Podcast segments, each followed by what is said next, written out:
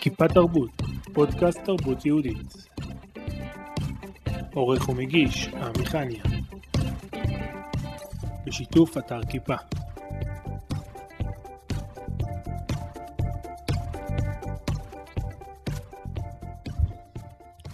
שלום לנפתלי פוקס, שלום שלום עמי, מה נשמע? ברוך השם, תיאטרון נדודים. תיאטרון נדודים. תספר על עצמך. אה, לספר על עצמי, גדלתי בקריית שמונה, אה, ההורים שלי הגיעו בתקופת הקטיושות מה שנקרא, אה, כדי לחזק את העיר, ומאז הם התאהבו בעיר ונשארו. אה, אחרי זה עברתי לישיבה תיכונית בחיספין, משם לעטרת כהנים, לישיבה, אחרי זה אצל הרב מיכה לוי אה, בתל אביב, וזהו, החיים התגלגלו, מה שנקרא, והיום אני שחקן ומנהל תיאטרון נדודים. מה זה תיאטרון נדודים? תיאטרון נדודים זה תיאטרון אה, שבעצם המטרה שלו להעביר אה, לילדים דרך חוויה, אה, ערכים ומסרים, גם יהודיים, גם ערכים כלליים, מה שנקרא. והתיאטרון הוא אתה? התיאטרון הוא אני, יש לי חלק מההצגות שיש לי שותפים, אודי דותן, אהוד דותן שהוא הנגן שלי, ויש לי את אודי בן דוד שהוא שחקן שמוזמן להצגות, ובעיקר הצגות יחיד שאני עושה מול אה, קהלים שונים, אפשר להגיד מ- מגיל 3 עד 120. וואו, זה לא רק ילדים. זה לא רק, אני עושה גם למבוגרים, אבל אה, עיקר, העיקר שלי זה לילדים. איך הגעת לתחום הזה של תיאטרון? לכאורה המסלול שלך לא נשמע תיאטרלי. האמת היא שבאמת אה, המסלול לא היה תיאטרלי, ועד לפני אה, 15 שנה, מי שהיה אומר לי שאני אהיה שחקן תיאטרון, הייתי אומר לו שהוא מדמיין. אבל אה, איך שאומרים, הקדוש ברוך הוא לפעמים אה, דוחף אותנו לכל מיני עניינים. אז אה, בעצם אה, נגיע לנקודת ההתחלה, אה, לא נספר את כל ההיסטוריה, אבל אה, הגעתי לישיבה של הרב מיכה הלוי, כמו שאמרתי, והייתי אברך בתל אביב. בתל אביב. ואז תל אביב זה אומנם היה יותר זול מהיום, אבל עדיין, זה היה בשמיים. מחפש אה, מקורות פרנסה, והרב מיכה הלוי בא אליי ואמר לי, תשמע, אתה כזה נחמד עם כולם, ואולי יש לי תפקיד להציע לך. ואז אמרתי לו, מה, מה התפקיד שאתה רוצה לתת לי? אז הוא אומר לי, אני מחפש רב גן. היום רב גן זה יחסית אה, דבר שהוא יותר מוכר, אה, אבל אז זה כמעט לא היה מוכר. אמרתי לו "מה- בעצמי, מה זה רב גן? הוא אומר לי, תשמע, תכנס, תעביר להם פעילויות, פעמיים בשבוע, פעם בשבוע, בשכונת נחלת יצחק. אמרתי לו, אתה יודע מה, בסדר. עכשיו אני בתור אברך מן המניין, אחרי שש שנים בישיבה, אמרתי לעצמי, "אה, יש לי פה הזדמנות. אני נכנס לילדים, רב גן, אני צריך להרביץ בהם תורה. אמרתי, אני ארביץ בהם ככה הלכות כיבוד הורי. כיוונת גבוה. הכנתי את ההלכות, נכנסתי לילדים, התחלתי ללמד אותם, שיעור כללי. שיעור כללי בתורה. אני מסיים את השיעור, אני אומר, הגננת מסתכלת עליי, שיעור ראשון, אני אומר לילדים, נו ילדים, מי רוצה לחזור לי על ההלכות שלמדנו? ילדים בני ארבע, חמש, אחד הילדים מצביע בהתלהבות, לא אחד, כולם מצביעים בהתלהבות, ואני מלא גאווה. איזה מורה טוב אני, כולם, אני, אני, אני, אני, אני. אני אומר לו, כן חמוד, מה אתה אומר, מה למדנו? אומר לי, אתמול אריה טרף אותי. אני מגרד בראש. אומר לו, אוקיי, בוא ננסה עוד ילד. אחד אה, לא הצלחנו. אני, אני, אני, כל הילדים. אני אומר לו, כן, אה, מה אתה אומר חמוד? אומר לי, היום סבא צבי יבוא לקחת אותי. הבנתי שהכיוון צריך להיות קצת שונה. אז חשבתי לעצמי, מה, מה אני אעשה להם? ואז נזכרתי, אני בא מבית של אה, שישה בנים ובת. אה, וערב שבת אצלנו היה נראה כמו מהפכה בבית, מסיימים לאכול, זורקים אחד על השני כריות, אמא שלי הייתה אומרת לאבא שלי, תשמע, ת, ת, תעשה משהו. אבא שלי רב בישיבת הסדר, וכנראה שממנו בא לי קצת הכישרון ככה, הוא היה יושב איתנו עם מי שמכיר ספריית מחניים, זה היה ספרונים כחולים כאלה. של חב"ד. של חב"ד. אה, מעולים דרך אגב לשחקנים, מי שרוצה מחפש ככה אז אני ממליץ. והוא היה מספר לנו סיפור, הרבה מהראש, מוסיף קולות משלו, סוסים, כל, כל דבר כזה, כל דמות הייתה הופכת לקול, למרות שהוא היה שוכב ומספר את הסיפור, לא במשחק, אבל היינו יושבים לידו שישה בנים כמו טלאים קטנים, והיה עשרים דקות של דממה בבית, ואז הוא היה נרדם. ערב שבת, וחוזרים לזרוק כריות. אבל ה-20 דקות האלה, אמרתי, רגע, אם זה תפס אותנו, אותי בתור ילד, זה יתפוס אולי את הילדים? אמרתי, אני אספר להם סיפור, אבל הבנתי מהפעם, פעמיים שהייתי שם, שסיפור של 40 דקות לא ילך לילדים קטנים. אמרתי, אני אוסיף להם שיר. לנגן אני לא יודע, אבל לעשות קצב של שבת על הטיפוף שולחן, מה שנקרא, קצת הייתי עושה. הלכתי לשוק הפשפשים, קניתי תרבוקה, והתחלתי ללמד אותם כל שיעור בנחלתי יצחק, זה היה לי שניים, שלושה גנים נראה לי. שיר שבועי, התחלתי מהפשוטים, עבדו את השם בשמחה, ועל ידי ניגונים, טיפוף פשוט וסיפור. ואז הבנתי את המשמעות של אה, להעביר בחוויה לילדים. כי פתאום תוך זמן קצר מאוד, יחסית, פתאום הגעתי לבית כנסת, הילדים התחילו לרוץ אחריי. Mm. וההורים התחילו לבוא אליי. ותשמע, נכון, הבן שלי הסביר לי על נטילת ידיים, כי סיפרת להם סיפור על נטילת ידיים, והדגמת להם בסיפור, ו... ולבשת גם, קניתי פתאום בשוק הפשפשים גם איזה ממש דברים פשוטים, וסטים. זה ממש נבנה תוך כדי הרב גן, נבנו תוך כדי הרב גן נבנו ההצגות, מול הילדים נבנו ההצגות, וראיתי את, ה, את ה, מה שנקרא, את ההשפעה המדהימה ואת השינויים, בילדים קטנים רואים את זה דרך אגב הכי מהר, שינויים שזה עושה בילד. Mm-hmm. ופה עלה לי הרעיון. ואיך זה, זה הופך להיות תיאטרון? או. זה איך זה הופך לתיאטרון, זה גם סיפור מעניין. הדרכתי, התגלגלתי, אחרי החתונה עברנו לפרדס חנה כשהתגייסתי לצבא, הייתי בתותחנים ועברנו לפרדס חנה כדי, אשתי הייתה בהיריון, שהיא תהיה קרובה להורים שלה, אז uh, כשהשתחררתי עשיתי הסדר מרכז אחרי שנה, אז עבדתי במדרשיית נועם. בכפר סבא? לא, בפרדס חנה. אה, במדרשייה, מדרשייה, מדרשייה, מדרשייה, מה שנקרא. אוקיי. עם כל סיפורי המדרשייה כן. שרק על זה יש, אפשר לעשות תוכנית בפני עצמה, אבל אה, אה, כן. אז אה, מה שקרה שם, שאחרי שנה שהייתי שם, נדמה לי זה היה בשלושים לשמיני, זה יום לפני תחילת הלימודים, אני מקבל טלפון בערב, אומרים לי נפתלי, אני אומר לו כן, לא מזהה את הטלפון, אז גם לא היו פלאפונים כמו... כן. אני אומר לו, עם מי אני מדבר? הוא אומר לי, אני מנהל של בית ספר נועם בחדרה, אני רוצה להיפגש איתך. לא היה לי עוד תעודת הוראה, לא היה לי כלום. אני אומר לו, בסדר, אבל מה, מה העניין? הוא אומר לי, תשמע, אני צריך לדבר איתך דחוף.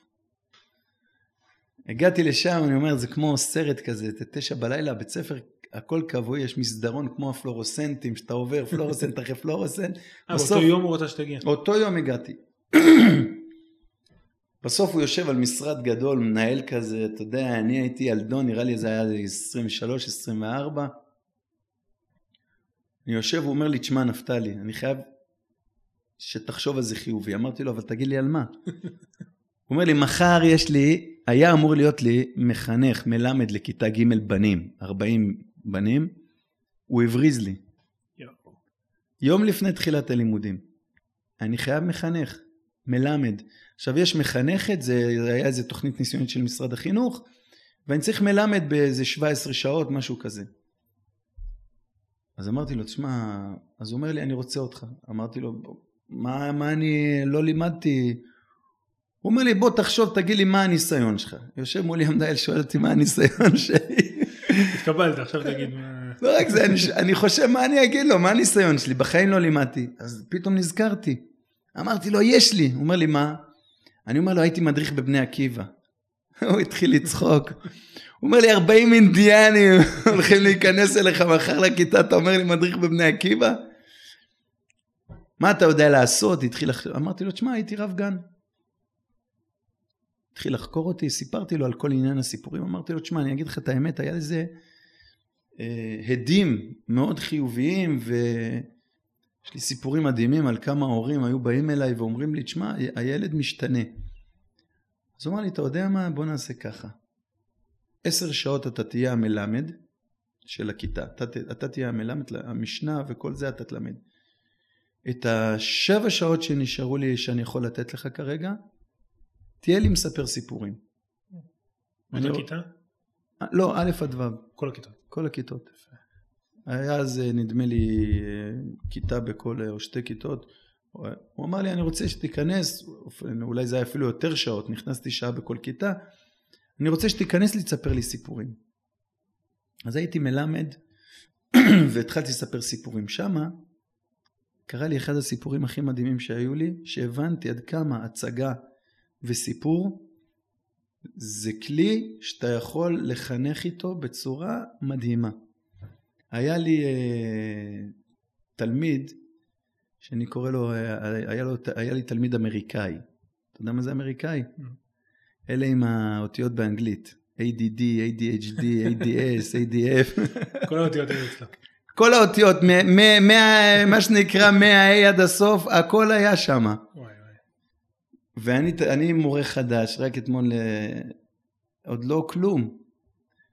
ואני נכנס, הכנתי שיעור במשנה, אתה יודע, מערך שיעור, ישבתי על זה כל הלילה.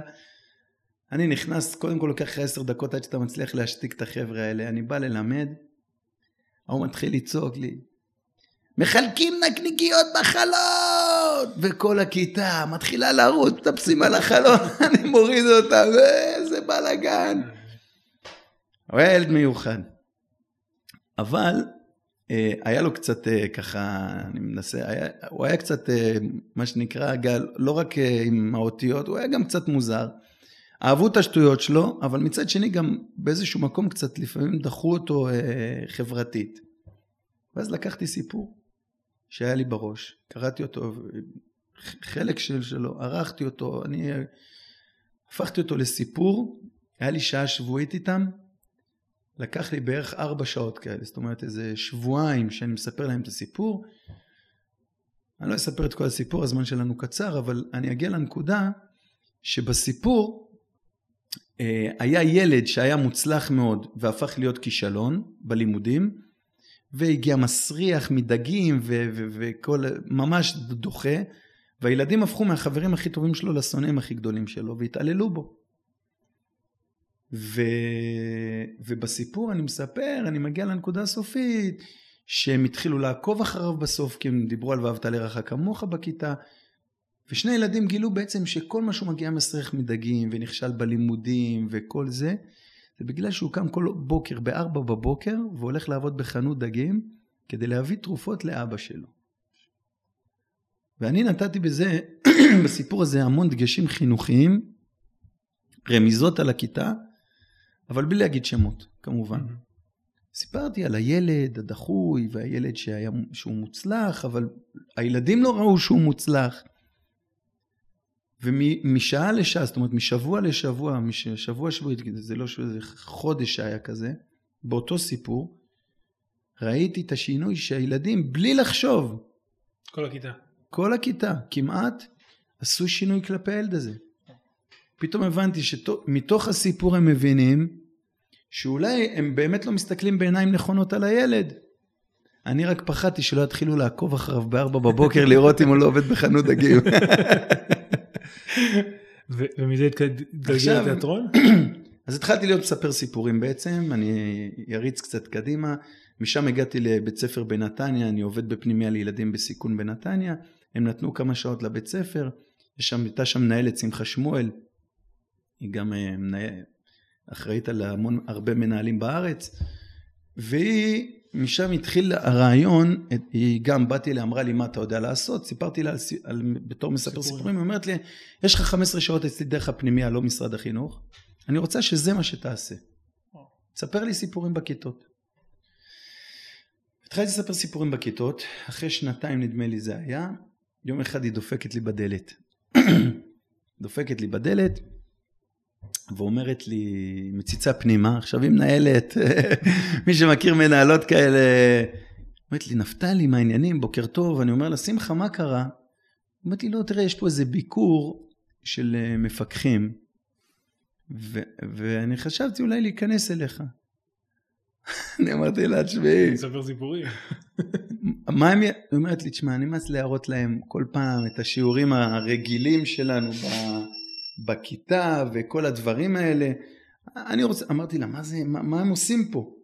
אז היא אומרת לי, שמע, יש לנו פרס חינוך ארצי שבית ספר אמור לקבל, אז יש פה את המפקחים הארציים של אה, החמ"ד. אמרתי לה, מה, כמה מפקחים? היא אומרת לי, 20, 20, 30 מפקחים. כל אחד מפקח ארצי ההוא על התורה, כל מיני. היא נכנסת, הם עומדים בחטא בכיתה, אומרת לה, מה, מה אתה עושה איתם? ועשיתי איתם שיר שבועי, פתגם שבועי, אני מלמד אותם הכל. גם היה שם סיפור נחמד עם המפקח, אני לא יודע אם יש לנו זמן על העניין הזה, אבל אני אתקדם. הם התלהבו שם ממה שהם ראו, הילדים שיננו להם 30 אה, פתגמים, שירים עם תנועות, סיפור נתתי להם קטע קטן של הצגה, הכל היה בהפתעה כמובן. באותו ערב אני מקבל טלפון ממנהלת בנתניה. היא אומרת לי, שלום, שלום. אני אומר לה, מה אפשר לעזור? אז לא היה לי עדיין את העסק. היא אומרת לי, אני רוצה שתבוא לעבוד אצלי. אמרתי לה, איך את, מאיפה...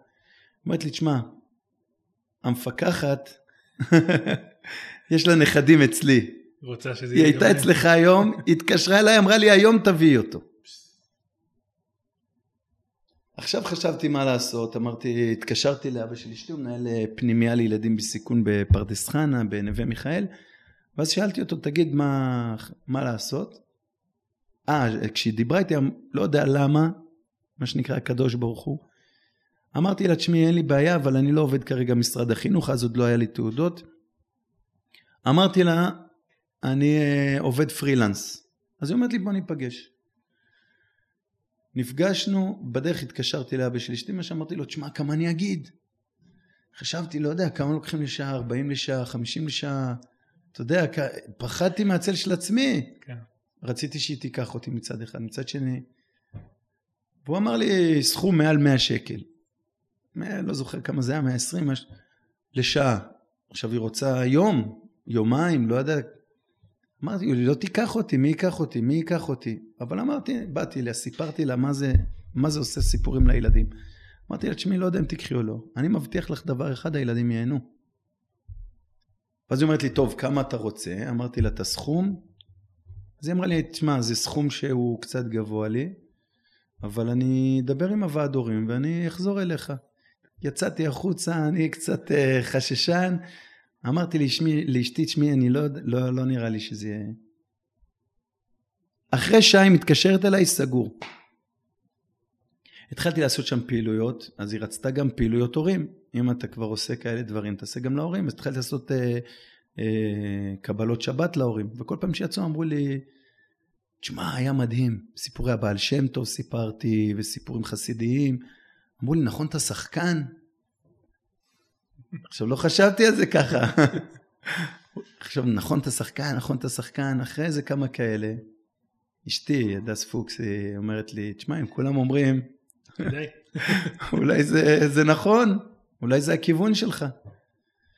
ואז באמת הלכתי ללמוד קצת, הלכתי ללמוד באספקלריה, היא דחפה אותי לקורס, ככה עשיתי קורס, ופתחתי את התיאטרון. פתחתי עוסק, הייתי צריך לעבוד מול הבית ספר, אז כבר פתחתי את העוסק. התחלתי לעשות בהתחלה פעילויות, לאט לאט הצגות, השתכללנו והפכנו להיות מה שנקרא תיאטרון. והיום זה העיסוק שלך? היום זה העיסוק המרכזי שלי, אני עדיין עובד בפנימייה לילדים בסיכון. אני מתנדב גם באיחוד הצלה. צפצופים ששמענו מקודם. צפצופים ששמענו מקודם, זה... השתקתי אותם, אבל זה הצפצופים ש... בזמני הלא פנוי, מה שנקרא, אנחנו מתחילים את הרעיון כשאתה אחרי החייאה. כן, אחרי החייאה. אה, לצערי הרב, אה, כן, לא מוצלחת, אבל אה, יש גם החייאות מוצלחות, וזה מספק, זה גם סוג של התנדבות לנשמה, מה שנקרא. אז אם דיברנו על הנשמה, מה, מה המניע שלך היום?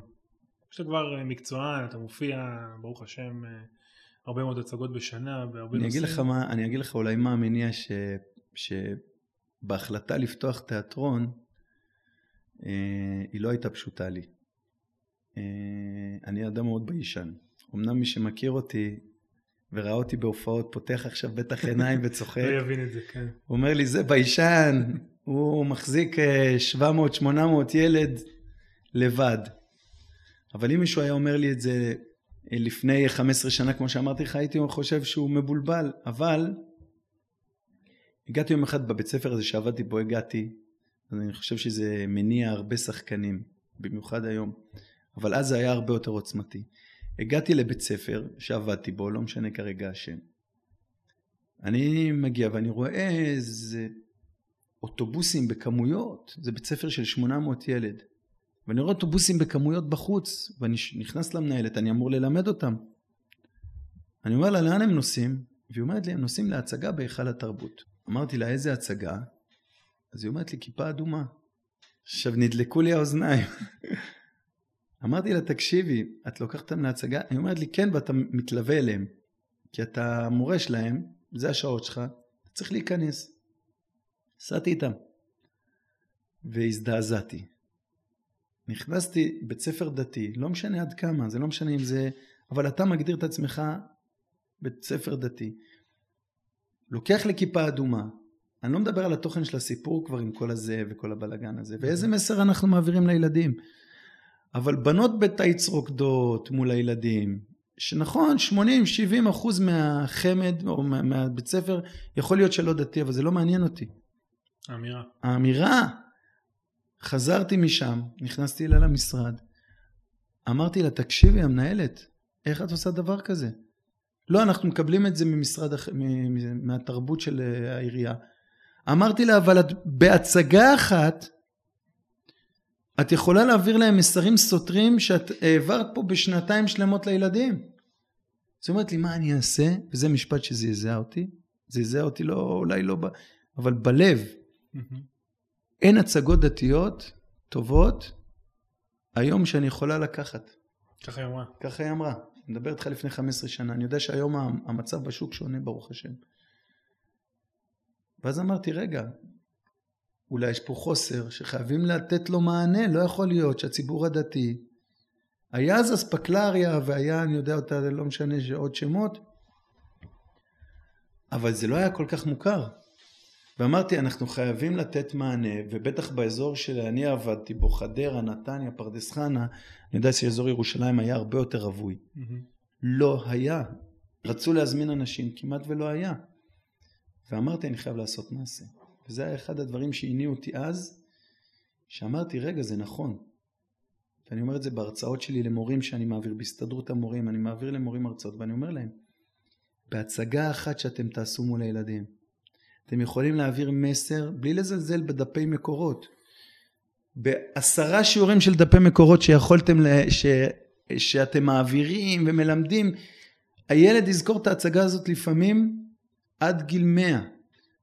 זה גם סיפור אולי שחיזק אותי, סיפור קצר, שאני הולך ברחוב, ברחוב המרכזי של נתניה, ששם לימדתי בעיקר. אני עובר ליד הקניון, פתאום קופצים עליי ארבע חבר'ה שלא הבנתי מה הקשר אליהם. תסרוקת של, מויקן. של מויקן עם עגילים באוזניים וג'ינסים קרועים. באמת לא זיהיתי, לא מכיר אותם. והם תופסים אותי בידיים בצומת ומתחילים לרקוד איתי. עבדו את השם בשמחה. עכשיו לא הבנתי מה התהפכו היוצרות, בדרך כלל זה ברסלבים מרקידים, פתאום זה החבר'ה עם המויקן מרקידים אותי. ועבדו את השם בשמחה ועל ידי ניגונים ואני אומר להם חבר'ה מה קורה? אתה לא זוכר אותנו? אני אומר להם, תקשיבו, מתנצל לא. הם אומרים לי, היינו תלמידים שלך בכיתה א', זה חבר'ה בכיתה אולי י"א. ואמרתי להם, באמת? והם מתחילים לספר לי סיפורים. זוכר סיפרת לנו את הסיפור על זה, על הבעל שם טוב, על... והם הגיעו איתי לרמה שהם זכרו את התנועות שלי מלפני שנים אחורה. ואמרתי, תראה איזו עוצמה. וואו. נתת בילד, נתת לו, נתת בו נטע, זרע. אתה לא יודע, החבר'ה האלה יכול להיות שבאו מבתים חילונים, רק שמו תמיד ביסודי הרבה סמים בממ"דים. הם בתיכונים כבר חילונים, אבל אתה לא יודע מה זרעת בהם. מדהים. ואני כן רואה שיש לך, גם ראיתי הצגות שלך, הקטע המוזיקלי הוא מאוד מאוד חזק, כמו שאמרת אתה לא מנגן, אבל אתה כן מנגן בפה ושר ו- ומחבר למוזיקה. מה המקום של המוזיקה בהצגות ובהעברה של המסרים? תשמע, תמיד ידעתי שהמוזיקה בהצגות זה דבר מאוד חשוב, אבל לפני אה, כמה שנים קיבלתי ממש בשנים הראשונות שהייתי תיאטרון, זכיתי בחוזה אה, של, אה, של הגיור בארץ, של, איך זה נקרא, משרד ה... זה בא דרך, בקיצור הגיור, הם סגרו איתי 90 הצגות. ילדים? ל, לילדים של יוצאי אתיופיה בכל מרכזי הקליטה בארץ. מהצפון עד הדרום. ואז אה, נפגשתי גם, סיפור ככה השגחה, נפגשתי עם אה, נגן אורגן שניגן אז לאדירן, לזמר אדירן, באיזה הופעה הייתי בהופעה, ואחרי זה אשתי ניגשה אליו ואמרה לו, תשמע, אתה רוצה לעבוד איתנו? ואני אמרתי לה, אה, הוא מנגן עם אדירן, מה, אני לא... הוא אמר, כן, יש על מה לדבר, אהוד דותן קוראים לו. ומאז התחברנו. ורצנו אז 90 הצגות עם החבר'ה של, ה...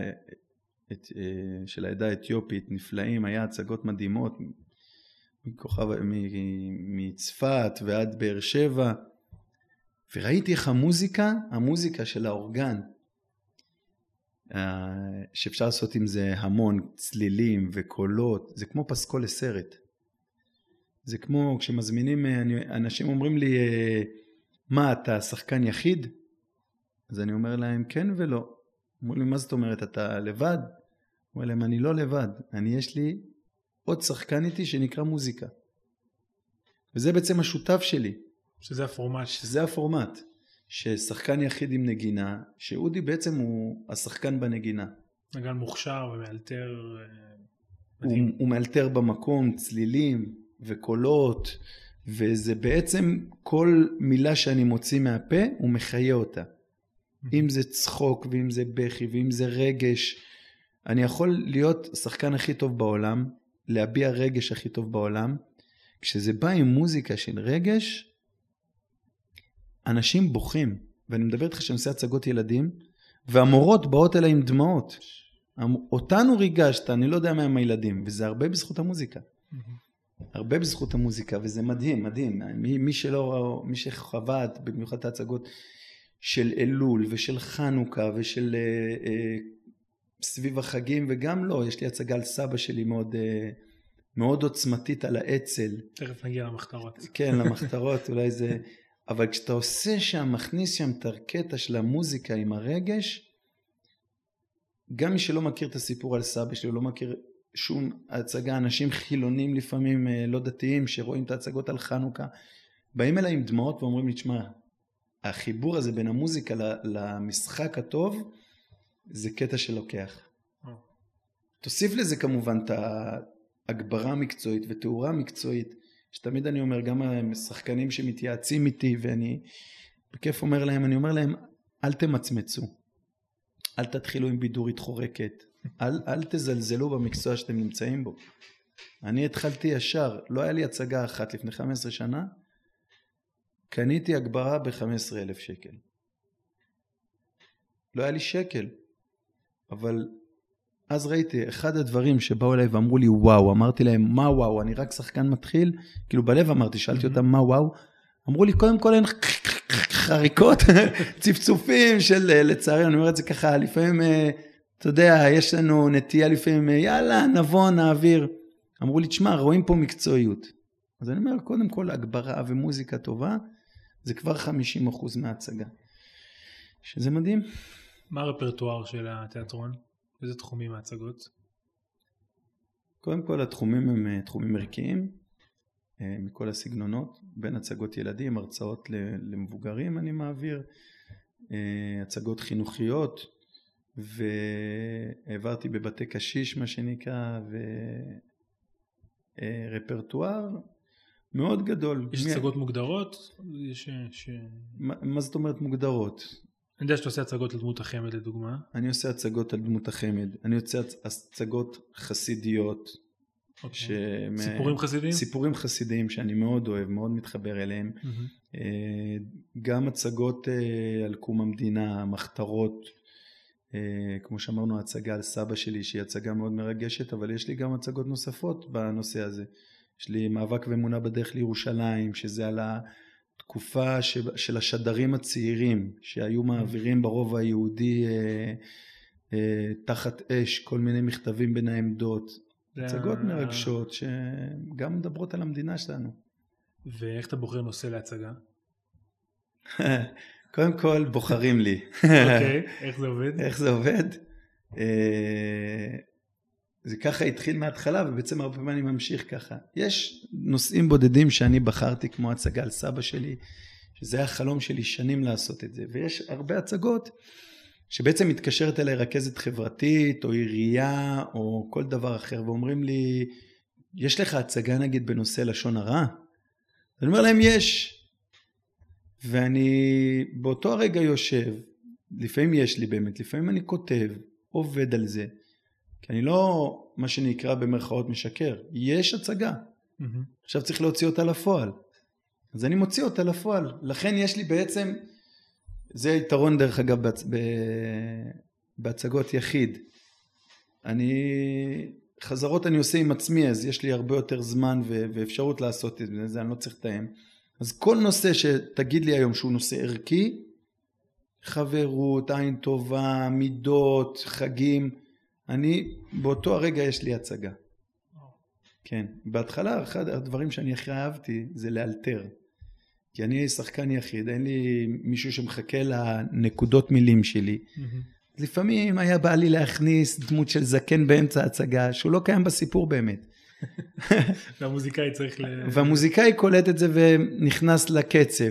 לפעמים אני מכניס ילד שובב, שפתאום הוא לא מבין שום דבר, וצריך להסביר לו כל דבר, ואבא שלו מסביר לו, או שנכנס איזה זקן חמוד שמאוד מאוד uh, מנסה בנחת להסביר לילד השובב כל מיני דברים, וככה בעצם על הבמה אתה ממציא דמויות, שזה מאוד מאוד מאוד מאוד כיף לי. באמת משהו ייחודי שראיתי אצלך, אתה מחליף המון המון דמויות תוך כדי הצגה. אני זוכר הצגה אחת שיש מלא המון כובעים, נכון. קולב, אתה מחליף המון המון uh, תוך כדי. איך אתה, איך אתה שומר על הסדר, איך אתה זוכר מי, מי זה מה, מה קורה. כן, חלק אמרו, אמרו לי יותר, אומרים לי, לא רק הבגדים, אתה, אתה צריך לא להתבלבל בקולות. נכון. כי אני עובר בין קול של ילד למבוגר לפעמים באותה שנייה 20 פעמים. זה, תשמע, קודם כל זה באמת עניין של ניסיון אה, עם השנים, ופיתחתי מה שנקרא שיטה של הצגות יחיד. Mm-hmm. כי את השם, מה זה פיתחתי? שפה. השפה של הצגות יחיד, פיתחתי אותה מול תלמידים בכיתה. ששם בעצם ההצגות נבנו לי. Mm. אני מספר סיפורים חסידיים בכיתות עד היום. אני עובד בבית ספר תחכמוני, בנתניה בית ספר רועי קליין בנתן, עד לא מזמן עבדתי בישורון, בנתאים. אני עומד מול כיתה, לוקח סיפור ומספר אותו לילדים, אבל מספר אותו בהצגה. ושם אני רואה איפה הם צוחקים, איפה הם מתרגשים, איפה הם בדממה ואיפה הם מפריעים. ואז כשאתה רואה איפה הם מפריעים, אתה אומר, רגע, זה קטע שהוא לא מעניין. אז הם בעצם הבמאים שלי. הם הבמאים, בלי לדעת, הם מביימים לי את ההצגה בלייב. וזה מדהים, כי אני אומר תמיד שהילדים הם, הם הכי אמיתיים. אני אומר את זה גם בהרצאות למורים. אני אומר להם, אתם שחקנים. אתם עומדים בבמה, יש לכם את הבמה שלכם, זה הלוח. יש לכם תפאורה, שזה הכיתה, יש לכם קהל, שזה, השח... שזה התלמידים. מהמם. עכשיו אתה השחקן. אם אתה שחקן טוב, מורה טוב הוא גם שחקן טוב, אין מה לעשות, לא תצטרך להרים את הכל. לא תצטרך להתאמץ, לא תצטרך להתעסק 40% מהשיעור שלך במשמעת, כי אתה מביא הצגה טובה. מהמם. אותו דבר בהצגות. אם ילד, ילדים מתחילים לזוז במקום ולצאת, אתה נכשלת. ההצגה שלך לא טובה. נכון. וזה ישר רואים. בוא נדבר רגע על ההצגה של הסבא. כן, כן, בשמחה, זה תמיד הצגה שנוגעת בי. מי הסבא, מה הסיפור? אז סבא שלי, אנחנו גדלנו, מה שנקרא, מגיל אפס, על סבא ירושלמי. גר בירושלים, איש ליכוד מה שנקרא, מהליכודניקים של פעם, אה, שהוא היה לוחם באצ"ל, אבא של מי? אבא של אימא, של אמא. כן. זה מעניין כי מהצד השני, מהצד של אבא שלי, שניהם היו ניצולי שואה. בעצם גדלנו על שני הצדדים, גדלנו על סיפורי שואה. בהתחלה בשנים הראשונות לא סיפרו אבל ידענו ושמענו סיפורים. מצד שני על סבא הלוחם שלחם על הקמת המדינה, מה שנקרא משואה לתקומה. סבא שלי הלוחם התחתן גם עם ניצולת שואה, סבתא זהבה, מהמם. והערצנו אותו בתור ילדים. האהבה שלו למדינה ולארץ זה היה דבר שהוא ממש היה מרגש לראות את זה. אז עם אה, ערוץ 7 שהיה על הספינה, אה. הוא היה מקליט את השידורים וכל כך גאה ו... ובעצם גדלנו על הסיפורים שלו והיה לי חלום. ברגע שפתחתי את התיאטרון, לעשות הצגה על סבא. ושנים לפני כן, שנים אה, לפני ההצגה, בערך ארבע שנים לפני ההצגה, החלטתי, סבא שלי כבר היה לו קשה לנוע, וכבר היה הרבה בבית. סבתא שלי הייתה אז חולה, היא נפטרה, זיכרונה, וגם סבא שלי עכשיו נפטר לפני שנה וחצי. אבל החלטתי לעלות לירושלים ולראיין אותו. שיהיה חומר. שיהיה חומר, קודם כל שיהיה חומר. עליתי וראיינתי אותו, אמרתי אני אשב איתו ארבע שעות, אני אראיין אותו. בן אדם מבוגר, ישבתי איתו תשע שעות. תשע שעות שהוא לא הפסיק לספר. והקלטתי אותו בווידאו ובהקלטה, והייתי מרותק. כאילו פעם ראשונה שאני שומע, וראיתי את הברק בעיניים של סבא שלי. עד אז היה שברי סיפורים ובעצם פה אספת הכל. אה, אספתי הכל. וגם ראיתי את הלהט שלו לספר, ובסוף אמרתי לו, סבא, וואו, אתה יודע, סיפרת לי מה, הוא אומר לי, תשמע, אני לא יודע כמה זמן אני אחיה, אבל יש מצווה לספר את הסיפור שלנו לדורות הבאים. ובעצם קיבלתי איזושהי הוראה, אז זה היה, מסבא שלי, לעשות את ההצגה הזאת, וזה הדהים אותי. הייתי מתקשר אליו ככה, השתדלתי, כן? אני מודה, לא תמיד, אבל כל יום שישי לשאול מה שלמה. הוא היה שואל אותי, מה עם ההצגה? וואו. בן אדם בן 90, והוא שואל אותי, מה עם ההצגה? אחרי חודש, מה עם, איך אתה מתקדם? עכשיו, באיזשהו שלב הוא התייאש ממני. הייתי עסוק, עסוק, עסוק. היה לי בתי ספר והופעות, ו... ולצערי הרב ארבע שנים זה שכב. ולפני בערך שנתיים, אשתי אומרת לי, תשמע, סבא בן אה, 91, 90, אני לא זוכר בדיוק את ה... אתה חייב לעשות משהו עם החומר. ובדיוק באותה תקופה עבר לידינו לגור יונתן רוזנהק, מניידת החלומות. מהמם. יונתן. כן. ואיכשהו אחותו גרה בפרדס חנה עם הקהילה של הברסלב, ואשתי הכירה אותו והיא אמרה לה, "את- את יודעת, אחי פה, ואז היא אמרה לו, אולי הוא ירצה לעבוד עם בעלי. וקראנו לו, והאמת היא שההצגה ישבה לי בראש. למה? כי הייתי מספר אותה לילדים בכיתות, כמו שאני מספר כל סיפור. וכל יום העצמאות במשך כמעט חודש, יום עצמאות יום ירושלים, הייתי מספר את הסיפור של סבא שלי. ושם התפתחו דמויות וצחוקים וקרבות שהיו, קרב הקישלה והחרמות נשק, אבל כל ההומור וכל הזה התפתח מול הילדים כמו כל הצגה. ואז ביקשתי ממנו שיעזור לי, ובאמת נפגשנו במשך מספר פגישות, אני לא זוכר את המספר המדויק, אבל בערך 20 פגישות, שכל פגישה הוא ביים אותי, הוא עזר לביים את ההצגה, ובעצם ההצגה, אפשר להגיד היחידה שלקחתי מבחוץ בימוי, זה יצא מדהים. הסיפור איך זה באמת עבר לפועל זה גם סיפור מדהים, שחיפשנו מקום להעלות אותה בפעם הראשונה, לפני המשפחה. כדי שהמשפחה ת, תראה את ההצגה. עם הסבא? עם הסבא. ואז אשתי אומרת לי, מה, מה יותר מתאים מלהתקשר למוזיאון האצ"ל בתש"ח ב, ביפו, ולבקש מהם, אולי יש להם אולם. והיא מתקשרת אליהם, ו... ומתחילה לדבר איתם על לחפש מקום, והם מתחילים לדבר איתה, וואו, אנחנו בדיוק מחפשים הצגה על האצ"ל. כי אנחנו רוצים להחיות את המוזיאון. וכמובן שהם הסכימו לתת לנו את המקום, באמת, ייאמר לזכותם, בהתנדבות, אה, למען המורשת של האצ"ל. אה, אירנה ויפעת שם באמת דחפו את העניין הזה ועשינו את ההצגה הראשונה למשפחה וסבא הגיע, הוא איחר קצת כי הוא טעה בין שני מוזיאונים, לא משנה, הוא הגיע על כיסא גלגלים. כשהוא נכנס פשוט כולם עמדו ומחאו לו כפיים במשך עשר דקות לפני ההצגה עוד. כי התחלתי לספר קצת על התהליך שעברתי בהצגה, ופשוט כל המשפחה התרגשה. עשיתי את ההצגה, אנשים יצאו משם בוכים. צוחקים ובוכים ומתרגשים. וחיבקתי את סבא שלי, אחת התמונות שאני מפרסם גם בפלייר זה שבהצגה אני, לא, אני קצין כן. באצ"ל, אה, קצין באנגלי. ואני מצדיע לסבא שלי שיושב על כיסא גלגלים. ובעצם זה היה אחד הסגירות שלי בלב, שאמרתי, באיזשהו מקום, אמנם זה בהצגה, אבל הבריטי מצדיע ללוחם אצ"ל. ובסוף ההצגה התכופפתי לסבא שלי לפני שהוא עלה להסעה המיוחדת של יד שרה, ואמרתי לו, סבא, מה אתה אומר על ההצגה? הוא חיבק אותי, נשק אותי ואמר לי, נפתולקי, ככה הוא קרא לי. זאת הצגה מדהימה, אתה יכול להריץ אותה בבתי הספר. יש לך אישור. קיבלתי אישור, ולצערי הרב, אחרי שנה, גם קיבלתי צוואה, שבעצם באמירה הזאת, להריץ אותה בבתי הספר. והיא רצה, ו...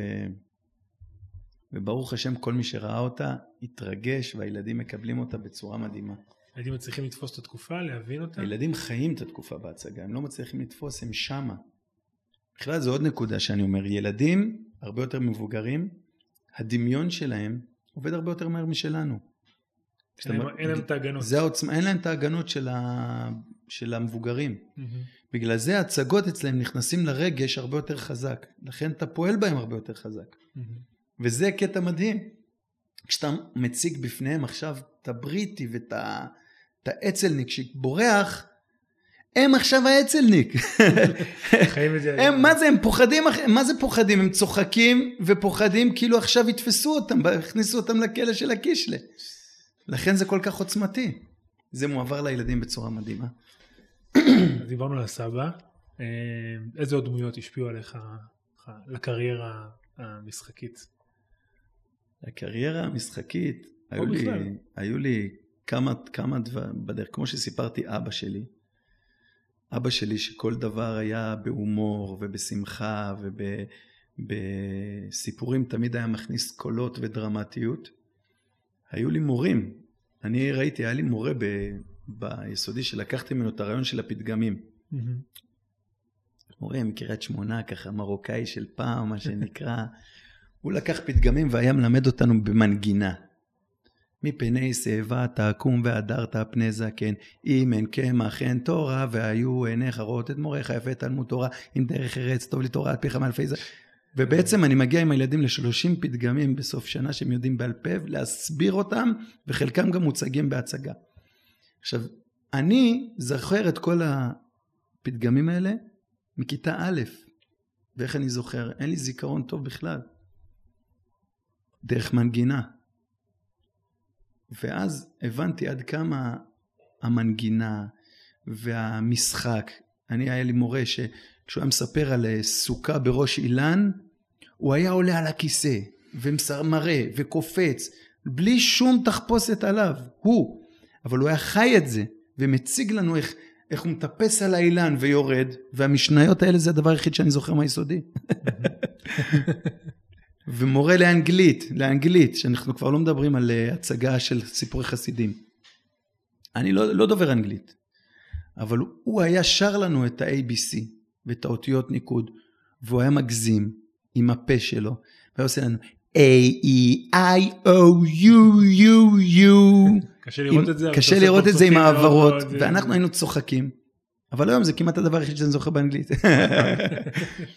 לא להגזים, אבל כאילו זה, זה נחרט. ואז הבנתי במשך הדמויות האלה שנפגשתי איתם בחיים, שהדברים שאנחנו זוכרים זה הדברים החווייתיים. חוויה נשארת לילד להרבה שנים. הוא לא תמיד יזכור שהמורה אפילו ישבה איתו ברוך ונועם והסבירה לו מה זה קמץ. נכון. אבל הוא יזכור את המורה שסיפרה להם כה עשו חכמינו ביום שישי בקולות שונים אפילו. זה מדהים. ואת זה אתה גם בעצם מעביר למורים, נכון? את זה אני מעביר למורים בהסתדרות המורים ותלמודי תורה שפונים אליי. ממש ו... מתודות להעברת כן, כן, אני נותן להם גם כלים מעשיים להיות שחקנים מול כיתה. בצעדים פשוטים, אני אומר, כל אחד, אומרים לי, תשמע, אתה שחקן. אמרתי להם, הנה, שמענו עכשיו בריאיון. לא גדלתי כשחקן, לא למדתי כשחקן, אבל החיים לימדו אותי גם שבכלים פשוטים ממש, כל אחד יכול לעשות תרגילים להיות שחקן. למשל אני, אולי ממש סיפורון, אני ביישן, מורים אומרים לי, אנחנו ביישנים. אני אומר להם, אני יותר ביישן מכם. אומרים לי, אז איך? אמרתי להם, תקשיבו, למדתי שיטה שאני הולך איתה לפני כל הצגה, אני מיישם אותה. טיפ לכולם. טיפ לכולם, כל כן. מי שמקשיב. שכשהתחלתי את הפעילויות, התחלתי, כמו שאמרתי לך, מפעילויות קטנות בכיתה, מקסימום מול כיתה אחת עם ההורים שלה. Mm-hmm. יום אחד המנהלת אומרת לי, זאתי עם המפקחים, תשמע, יש לי אה, אירוע על שאלת גשמים, אני רוצה שאתה תופיע. אמרתי לה, מה זה, מה, מה זה ככה תופיע? לא, לא, לי, לא היה לי התיאטרון. מי, מי מגיע? היא אומרת לי, תשמע, זה מחזורים של כיתות א', ב', ג'. שם המחזור, כל מחזור זה 140 ילד. כיתה א', 140 ילד. ב', 140 ילד. תעשה חישוב פשוט. נגיד, אם לא כולם מגיעים, 350, 300 ילד. עכשיו, זה הורים וילדים. כל אחד מביא הורה. הגענו ל-600. אה, היכל הספורט שם ליד הבית ספר, 600. אמרתי לה, אני בחיים לא מופיע בפני 600 ילדים, הורים וילדים. אומרת לי, אתה מופיע. אמרתי לה, אני לא מופיע. אומרת לי, לא, תשמע, תשמע לי טוב. אני קוראת לך ברמקול. נראה אותך לא בא. נראה אותך לא בא. אתה עולה, עושה לי עשר דקות על חוני המעגל. עכשיו אני חושב את זה הלך לה בקלות להגיד את זה. אני שבועיים, אני לא עולה, אני כן עולה, אני כן... אני לא, בחיים אני לא עולה. עכשיו היא קיימת. הגעתי שם כמה תחפושות שהבאתי, דמיינתי את הסיפור. והיא קוראת לי. התחבאתי שם מאחורי איזה כוך שם ב... עכשיו יש לנו קטע הצגה של, אז שם קוראים לי הרב נפתלי, אני לא רב, אבל בבתי ספר ככה זה. עליתי, נתתי עשר דקות וברחתי. למחרת היא אומרת לי, תשמע, חמש דקות מחאו לך כפיים אחרי שהלכת. וואו. לא נשארת באולם? אה? לא נשארת באולם? לא, ברחתי מהבושה. וואו. הייתי כל כך ביישן שלא נשארתי באולם. רצו להודות לי, כלום. אבל כשעליתי על הבמה, ראיתי שאין לי ברירה, אני על הבמה, אמרתי, אם אני כבר פה, אני לא, אני עושה את זה עד הצד הטוב ביותר. משחרר את כל החסימות, משחרר את כל מה שאני חושב, את כל הביישנות שלי, אני פה בשביל הילדים, ואם אני רוצה שהם ייהנו, הבושה זה חסם. ככה זה למורים, ככה זה לכולם, זה הטיפ. אתם כבר מול הכיתה? אל תחשבו עכשיו כשאתם מספרים כועס חכמינו, או סיפור אחר ממחניים. לא, אני המורה שלהם, מה אגיד? החוכמה הגדולה זה להיות הכי מצחיק בסיפור והכי זורם בסיפור. זה לא יוריד ככה מה, מהפאסון שלה להחזיק אתכם בצורה חזקה בשיעור, כי הם מהר מאוד לומדים את ההבדל. ואם תשתחררו בכיתה, תעשו את התרגיל הזה של לנשום שלוש פעמים. לעלות ולספר את הסיפור בצורה הכי משוחררת, לא משנה כמה תחזרו לבושה אחרי זה, נתתם משהו טוב. ככה לקראת סיום, מה החלום שלך? וואו, קודם כל מה החלום שלי? זה שיהיו המון הצגות, לא רק שלי, שהתיאטרון בכלל, התיאטרון הדתי, ייתן fight, מה שנקרא, וזה כבר רואים את זה בכל המחזות שעולים ובכל הדברים האלה. אני מדבר על הצגות ערכיות שמועברות בבתי ספר, שהיכלי תרבות בנתניה ובפתח תקווה, חלק מהסל תרבות שלהם, הם כללי. יבינו, הכללי, יהיה הצגות של ציבור דתי לאומי, דתי בכלל, mm-hmm. דתי ערכי. אפילו נקרא לזה רק ערכי של מסרים כאלה ולא שאין להם אה, מסרים ערכיים חס וחלילה שלא יישמע ככה. הייתי בהצגה עכשיו מאוד טובה על, על אה, חברות והכל, אבל מסרים שבאים מתוך תורה, מתוך קדושה, ולא להתבייש להגיד את זה, ולעמוד בבמות הכי גדולות ולעשות את זה, אבל גם באיכות הכי טובה, שייתנו לנו תקציבים טובים. אני מדבר גם על תקציבים ממשלתיים, שנגיע למקומות האלה שכל התיאטראות האיכותיים שגדלים פה יוכלו לגדול עוד יותר, וגם אני, אני מאחל גם לעצמי באיזשהו מקום, שהתיאטרון יגדל, שיהיו עוד שחקנים שיבואו, למשל באזור נתניה, באמת אני אומר את זה תמיד, אזור נתניה, פרדס חנה, חדרה, חסרים שחקנים דתיים, שלפעמים אני מרגיש שהם מוצפים במקומות אחרים, כמו ירושלים וההתנחלויות לפעמים, בהתיישבויות באזור. חסר, יש מקומות שחסר, בפריפריות חסר, במקומות חסר, צריך למלא את השורות. נפתלי פוקס, תודה רבה. תודה לך, עמיחניה, ממש היה כיף לדבר איתך. תודה. כיפה תרבות, פודקאסט תרבות יהודית. עורך ומגיש, עמיחניה. בשיתוף אתר כיפה.